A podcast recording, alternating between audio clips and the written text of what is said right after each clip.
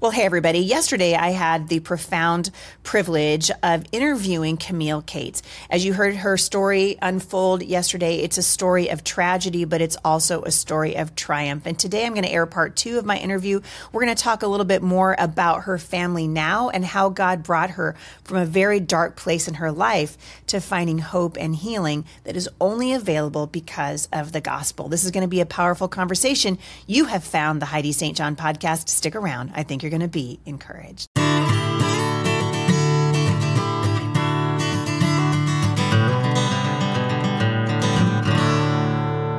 So, Camille, thank you for coming back on the show today. You told your story yesterday, which I was just telling you off camera that I, I, I hadn't read your story. I mean, I read that you were reading, you know, that you're ministering to women who are post abortive. So I knew that you'd had an abortion. I had no idea that your daughter had been murdered and sexually assaulted by a boy that you'd been dating.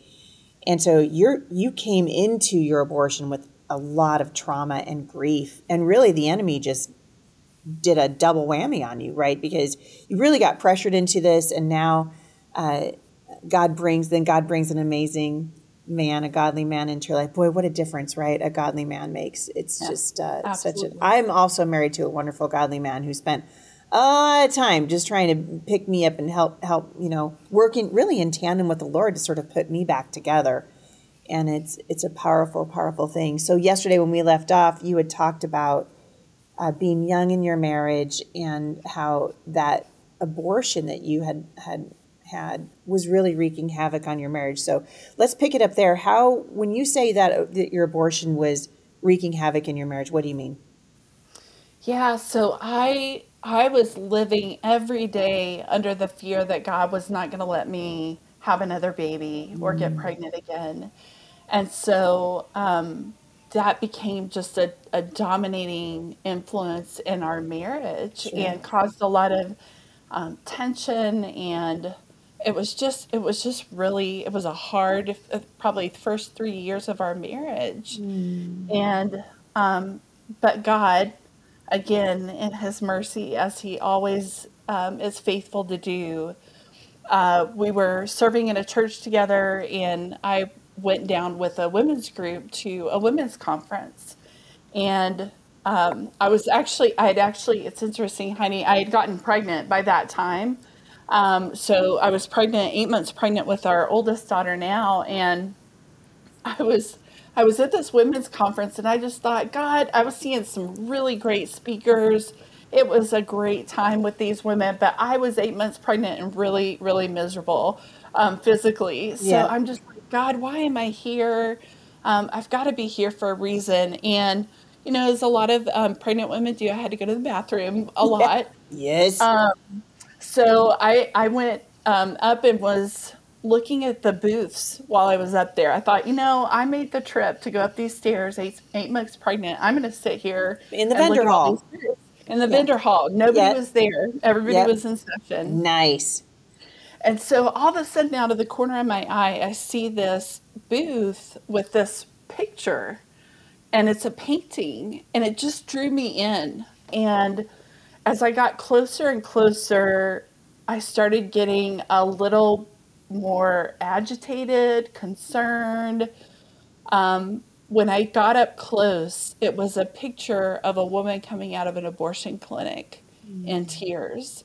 And the title of the painting was Two Go In, One Comes Out. Oh. And I just remember because I knew that the Lord had forgiven me, I did know that.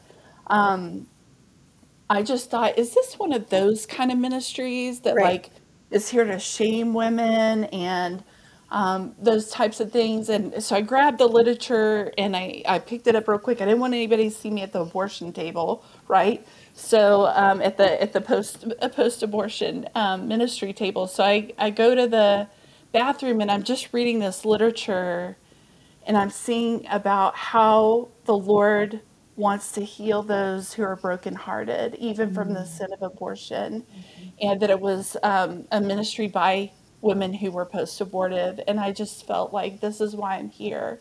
So I got involved um, in that Bible study, and it was transformational. And Heidi, there's a lot of Bible studies, a lot of material um, that are meant to help uh, women and men after abortion, but a lot of them leave out the gospel. Yeah.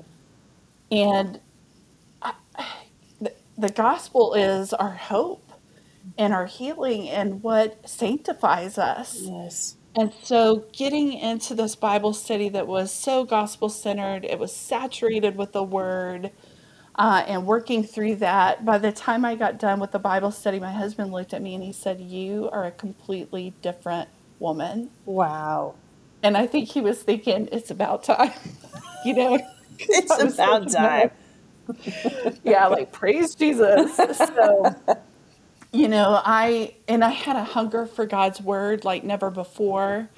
Uh, growing up in the church, I you know I just kind of I knew verses here and there, but I wasn't really grounded in the word, and I think that's what makes such a difference for why we struggle with what we go through and what life brings at us and in our own true. It's suffering. so true. We're not grounded in the word.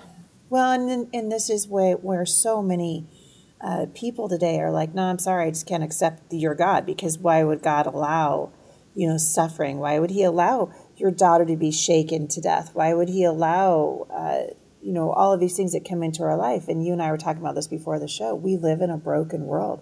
This is not the world that God created, and the gospel explains Jesus. Who uh, saw the brokenness that we loved us so much, God said, that he sent Jesus into the world. It's it's a beautiful story of redemption and we is. need to continue to tell the story. The gospel changes everything. It does. What would we do without him? Mm-hmm. You know, without without him walking with us through Yeah. our pain Yeah. to be our comforter and our healer. Yeah. So It's so true. thankful. So you you you have this baby, you have your daughter, right? Yes. And how it when that happens does it I'm I'm curious to know how this how this this birth of this this little one impacts your marriage. Yeah, it you know, it was it was good. I was thankful going through and I think that's why it's important for women and men who have a, a, an abortion experience to really process it biblically. Um, because you know, I I was by the time I had her, I was ready, you know, and I, I knew that the Lord had forgiven me, but I didn't know his biblical healing that I he so had. relate to that. Yeah. And It's so, true, but yeah. yeah. by the time we had her, uh, you know, I, it was really just a, a delight with the Lord. But at the same time, it was bringing back all of these memories. Like I, I remember taking her to my parents' house for the first time and sitting in there with, um, she's in her baby swing, and I'm sitting there thinking about the baby um, that was aborted and what that baby would be like. And so, you know, if if I hadn't had that foundation, that's where a lot of women and men become can become really undone and not have any support from God's word, from the Holy Spirit, from the body of Christ to help put them back together. Um, so We hear was a really narrative, I think, so much in the culture right now from the abortion industry, right? And people who would say, well, it's, you know, my body, my choice. And which, of course, is a lie because it's not your body, right? Somebody else's. Right. But I'm curious to know, you know, what you say to people because I, I hear this a lot, you know, that uh, we want to, you know, abortion is there's nothing wrong with abortion that it's you know it saves the mother from you know the the the pain or the struggle especially if like let's say a woman has been raped and she gets pregnant from rape which we know is you know like 1% less than 1% of all the abortions usually abortions are done out of convenience but there are these narratives these lies in the culture that abortion uh, has no impact on a woman. You just go and you have an abortion. We hear all these Hollywood, you know, uh, figures, you know, shout your abortion and all these movements. But the truth is that abortion is devastating to women. That an abortion, you you've actually told a woman to take the life of her own child. Women are are wired hundred percent the other direction. We would give our lives for our children, and yet abortion tells a woman, "Oh, that doesn't matter. You push that voice to the side. This is just a blob of tissue." Speak to that. Uh, speak to that because I, I feel like that is one of the, the reasons why this continues to be perpetuated even in our churches, which is unthinkable. Well, and I, I think a lot of times that, that opposite swing of the culture to be like, shout your abortion, it's a way to throw off the condemnation and the shame that they feel and the yes. shame and the guilt that comes with that instead of turning to Christ. Mm-hmm. You know, in Him we know there is no condemnation yes. um, in Him. Uh, but I, you know, I think as far as, you know, we want to justify what's happened, but we feel it. You you feel it, and it, you know, Heidi. It's really interesting. We're in a generation that's almost like split now mm-hmm. uh, because more more and more abortions i think over half of them now are performed through medication abortion yeah. that's not my experience my mm-hmm. experience is a surgical abortion which so, even the medical uh, or these uh, the medicines you can get at you know Rite Aid or CVS pharmacy yeah. these are yeah. devastating I mean, the, what it does to the, a woman's body, what you have to go through in sort of the privacy of your own home, delivering a baby into a toilet, all these mm-hmm. things, it's really devastating and we're whitewashing it.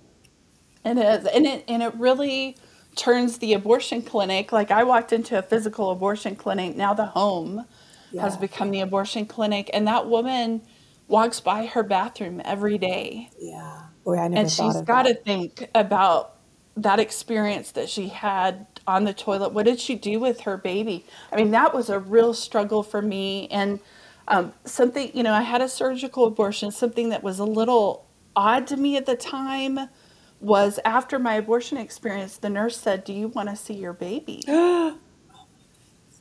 and for whatever reason, I said, Yes, I want to see my baby. So she brings she brings this little white dish and I can see my baby and his little eyes and his little nose and his little hands and fingers and his feet and toes and his body's just severed in half. And you know i think a lot of people that are that are pro-choice they don't want to hear that. They don't want to hear that part of my story because it legitimizes. I think i i was about 10 or 11 weeks in gestation. I mean i, I can perfectly see this perfectly formed little, formed little body. Yeah. yeah. Yeah and it wasn't until years later that it dawned on me. All, all, of a sudden, I thought, what did they do with my baby? What did they do with my baby's body? You know, and then it just hit me. And had I not had that grounding in God's word, again, I think I would have just been yeah. totally undone. But yeah, I'm trying to I imagine had, the women that try to deal with this without the forgiveness of Christ. Right. It's right. un, it's unbearable. It's too much, and I think they just suppress it. Mm-hmm. They suppress it and and stuff it down. But it it finds its way out in our marriages and our parenting mm-hmm. and our everyday relationships, and mm-hmm. um, you know, so yeah, it's. Today's world is different from the world we were raised in as kids. Families are more divided than ever. In many homes, screens are raising the kids more so than the parents. Kids don't spend as much time outside. Family activities are few and far between, and the family unit continues to be broken down brick by brick. Fostering intentional family time, teaching truth and traditional values, cultivating healthy family habits that is how you leave a family legacy and build a strong family. Brave Book subscriptions include a new book every month, along with corresponding family activities and lessons. Each book teaches a faith based value such as the sanctity of life, discernment, or perseverance. Go to bravebooks.com right now and use the promo code Heidi for 20% off your Brave Books family subscription.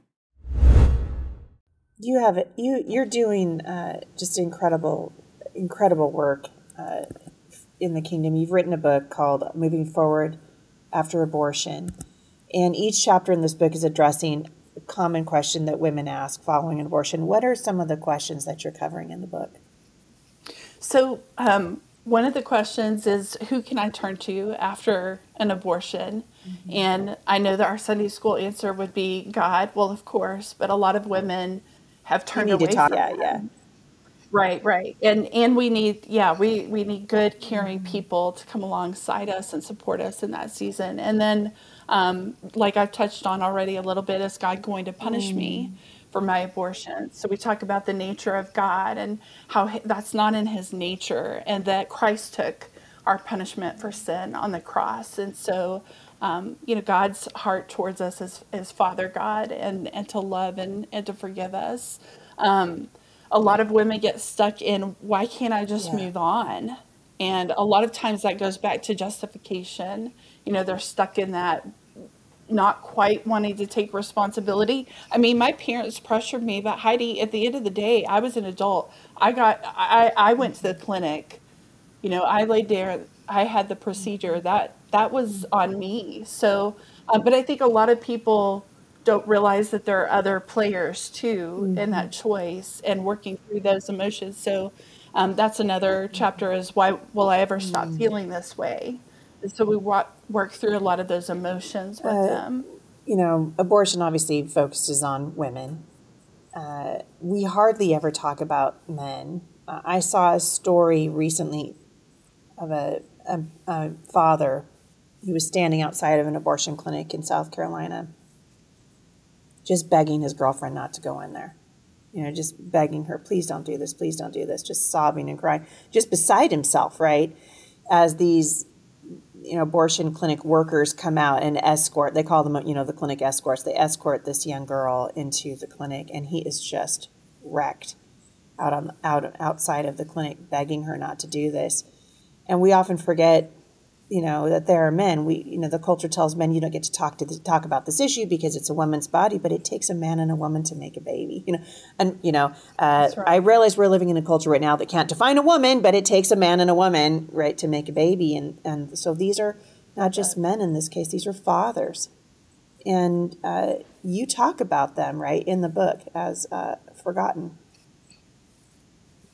Yeah I like to talk about our, you know, these forgotten fathers, and typically they're kind of one, one or the other. They either got their girlfriend pregnant, and she's decided, like you described, yeah, wanted to have an abortion, to. and they don't want her to do that.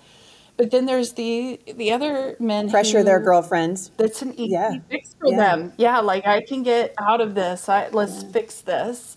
And I think they feel, you know, in talking to a lot of men who've had that experience, they feel that um, the sin of seduction that they, you know, they pressured their girlfriend to have sex with them, and then now she's pregnant, and they want to fix that. But um, I, I, remember talking with a couple, and their marriage was just mm. a mess, and he just thought he was like she would be better off without me because of what oh, I made her goodness. do and having that abortion. She was so embittered for years and, and years understandably and years. so, right? I mean, you can you can see why. Yeah.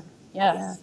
Yeah. Yeah. yeah. yeah. So you're so, talking you're talking specifically to these these fathers. I think it's so important that we stop erasing men from the abortion conversation. But you call abortion rightly sin uh, in your book and you explained that it's important that we can we can find healing by confessing this to the Lord as sin. What does that look like? I think it, it looks like being honest with the Lord. And I, I think, you know, Heidi, the taking of a human mm-hmm. life, I think it just resonates so deeply within us. And there's so much shame, you know, when you've taken the life of another yeah. image bearer and a life that, you know, was your baby. But um, you know, being able to come and bring that, bring that from darkness into the light before a God who loves you, who made you, who knows. Um, you know, a lot of times I'll walk through Psalm yeah. 139, not just about the baby, but also about the woman and, and how God knows her and the baby intimately. And anyway, you know, just the forgiveness that God offers to us, but I think a lot of two times too, women get stuck in thinking just the act of abortion. Like I, God's forgiven me for my abortion, but there was idolatry at the heart behind that. And I, I think a lot of times women get stuck because they're not bringing the heart behind that. Was it, you know, because I was afraid that I wasn't going to get to finish my oh, education, I see what you're saying. or okay because I gave yeah. into the pressure, or what other people or, would think of you know, me, or how would uh, what other my reputation, right. right? All of those, and those are mm-hmm. sins too. at the heart level, at the thought level, and we need to bring mm-hmm. those before the Lord and confess so those good. as well and find His forgiveness. Yeah, you talk about forgiveness and healing, and I guess that brings me to another question: Is it possible? Because there's people who would say no. Is it is it possible to completely uh, leave? Uh, you know, find the forgiveness and healing and, and, grace of the Lord, which you obviously have. Is it possible to leave, uh, completely leave your abortion behind you? Can you leave it in the past? Yeah, I, you know, you can. And Christ died to completely save us. Not there's no residual sin. Except for this like, one. Ah, Except for this one. Yeah. That, that one. one. that one's gonna yeah, haunt you for the rest right. of your life. That one you can't find freedom from. Yeah. Right. Right. And so I think when you come before the Lord and acknowledge um, just the sin and the rebellion for me, Psalm mm. 25 was such a sweet passage to walk through because it says, Don't, Lord, please don't remember the rebellious mm. sins of my mm. youth. And just to have that candor with God to come before Him and um, be able to move past it. But also, I like to say, Heidi, too, it's good for me to see my abortion in the rearview mirror because it reminds me that I have a Savior who loves me, who forgives me, uh, who's comforted me, who heals me, who walks with me. And so um, you want to leave it in the past and not uh, wear that condemnation mm-hmm. anymore, but you don't want to forget why we need why we need the gospel so much for our sin all sin so we can move forward from it uh, and leave it in the past. But if you haven't worked through it and processed it before the to Lord biblically, it, it's going to stay with yeah, you in the present. It's really true. It's it's very true. If you could say, got about a minute left. If you could if you could speak to a woman who's listening to this, or maybe there's a friend listening and she knows, you know, her best friends walked through an abortion and she's struggling with it uh, if you could say just one thing to that woman who's starting her journey, moving forward post abortive, uh, post post abortion, what would you say? I would encourage her to trust the Lord in the process. He is faithful. He is true. He's comforter. Um, a lot of times, I think we're afraid to bring that back up yeah. before the Lord and unleash all of the emotions yeah. that come with it. But God is faithful to meet you right where you're at with His Word and the power of His Spirit to help you find that hope and healing. Just trust Him in the process. It is it's worth, it. it. And I actually love that you're not afraid to let the emotions sort of carry the conversation um, because it's real you know and even though you have found healing and you know that the lord's not you know you're not living under that condemnation we still live with the results of the consequences of choices that we have made. There's a difference between you know recognizing okay we did this and we also know that we've but we we live in forgiveness right? We don't live under condemnation. And one of the things i so love about you uh, camille is that you're letting the lord take what the enemy meant for evil and use it for good. And it's going to bring hope and healing to thousands and thousands of women and hopefully men too who are listening to this. We need to have honest conversations. Abortion hurts women. Obviously, it takes the life of an innocent human being, an image bearer, but it also hurts women. And it hurts men, and it's uh, and we need to have conversations about it that are more honest. And I so appreciate it. You know, I came from a, a, very difficult background, and sometimes I'll share my story at a conference or whatever, and I'll find myself weeping. And it's not that I'm that I'm still just living in this pain and this hurt. It's I think partly it's like thank you Lord that you saw me there, that you picked me up, that you lifted me out of that thing and set my feet. Thank you for this wonderful man that you brought into my life. Thank you for my my marriage. Thank you for my children. And it's a it's a gratefulness, but you have demonstrated so beautifully that uh, God wants to use us in our brokenness. He wants to use our stories, and He will. He'll make ashes, or He'll make beauty out of ashes. And I, I, I love your story. I, I love your heart. Like I said, I'm sitting here talking to you, and I'm just having like goosebumps the whole time because the Holy Spirit is so powerfully working through you. So, thank you so much. Where can people find you online? Because you have a really awesome ministry to women. Where can people find you? They can go to a grittygospellife.com and uh, you can follow me on Instagram or Facebook, A Gritty Gospel Life. So gritty gospel Dude, life. that is a great a great name for a website. A gritty gospel life. It reminds me of the ragamuffin gospel, you know. And we we tell people all the time like the Lord came for us who are broken, you know, to find us in our brokenness Yes. and say, "I'm right here. I love you. I love you." You know, this is the Yeah, Lord of Heaven's armies. Come back to me. And you have a beautiful story uh, to share, Camille. And I just I thank you for it. Thank you for coming on the show, and I hope I get to talk to you again next time I'm in Kentucky, which I will be because I'm coming back to. Uh, I'll be speaking again for Answers in Genesis, so I'd love to be able to hug your neck. Thank you for coming Great. on the show. Yes.